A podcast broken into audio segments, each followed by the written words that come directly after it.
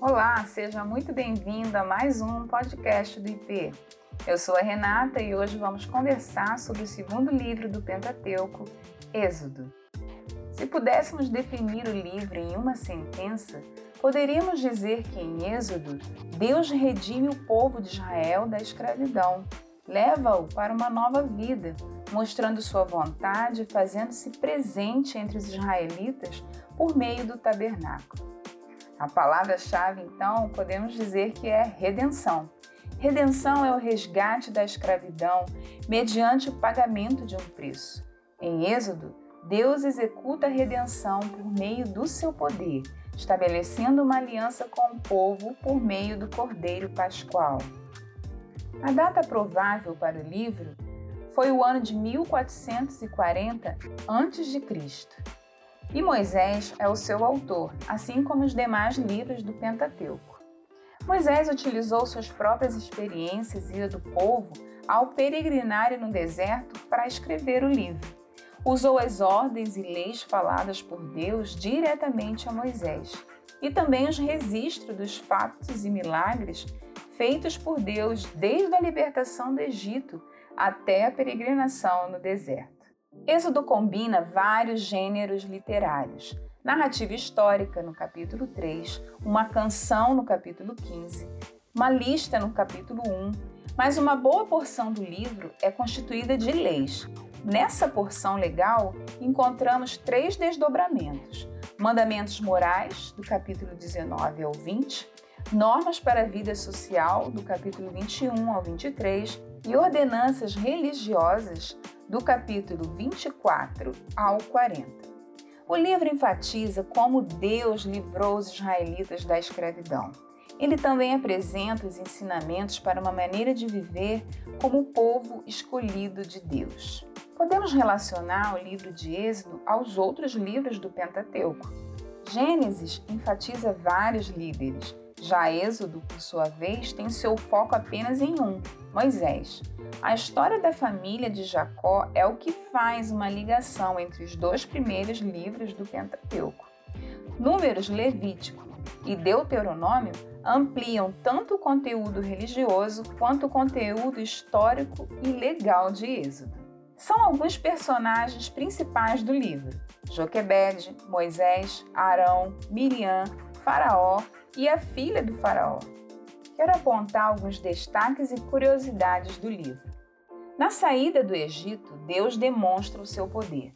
No deserto, ele ensina ao povo os preceitos de uma vida reta. No tabernáculo, o Senhor se faz presente por meio do seu povo. Israel chega ao Egito como uma família de 70 pessoas. Ali nasce uma nação, ao sair, a população estimada é de 600 mil homens. O triste episódio do bezerro de ouro, no capítulo 32, é uma volta à idolatria prendida no Egito. O deus egípcio da vida era representado por um touro. Isso porque quem encontrasse um touro não podia correr, pois a decisão de matar ou deixar viver era do touro, considerado o deus da vida. Muitos consideram o versículo 14 do capítulo 3 de Êxodo como texto-chave do livro. Diz assim o texto: Disse Deus a Moisés: Eu sou o que sou. É isto que você dirá aos israelitas: Eu sou, me enviou a vocês. A frase Eu sou o que sou explica o nome pessoal do Deus de Israel. E o verbo hebraico ser significa existir e às vezes também acontecer.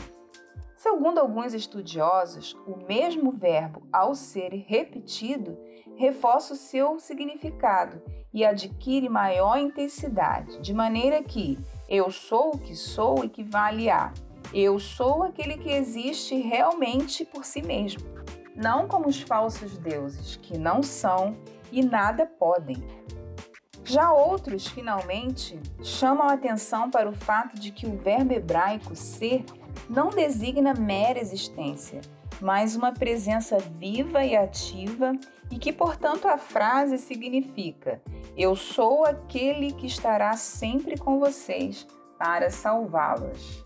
Como podemos ver Jesus em Êxodo? Jesus é representado principalmente no Cordeiro Pascual.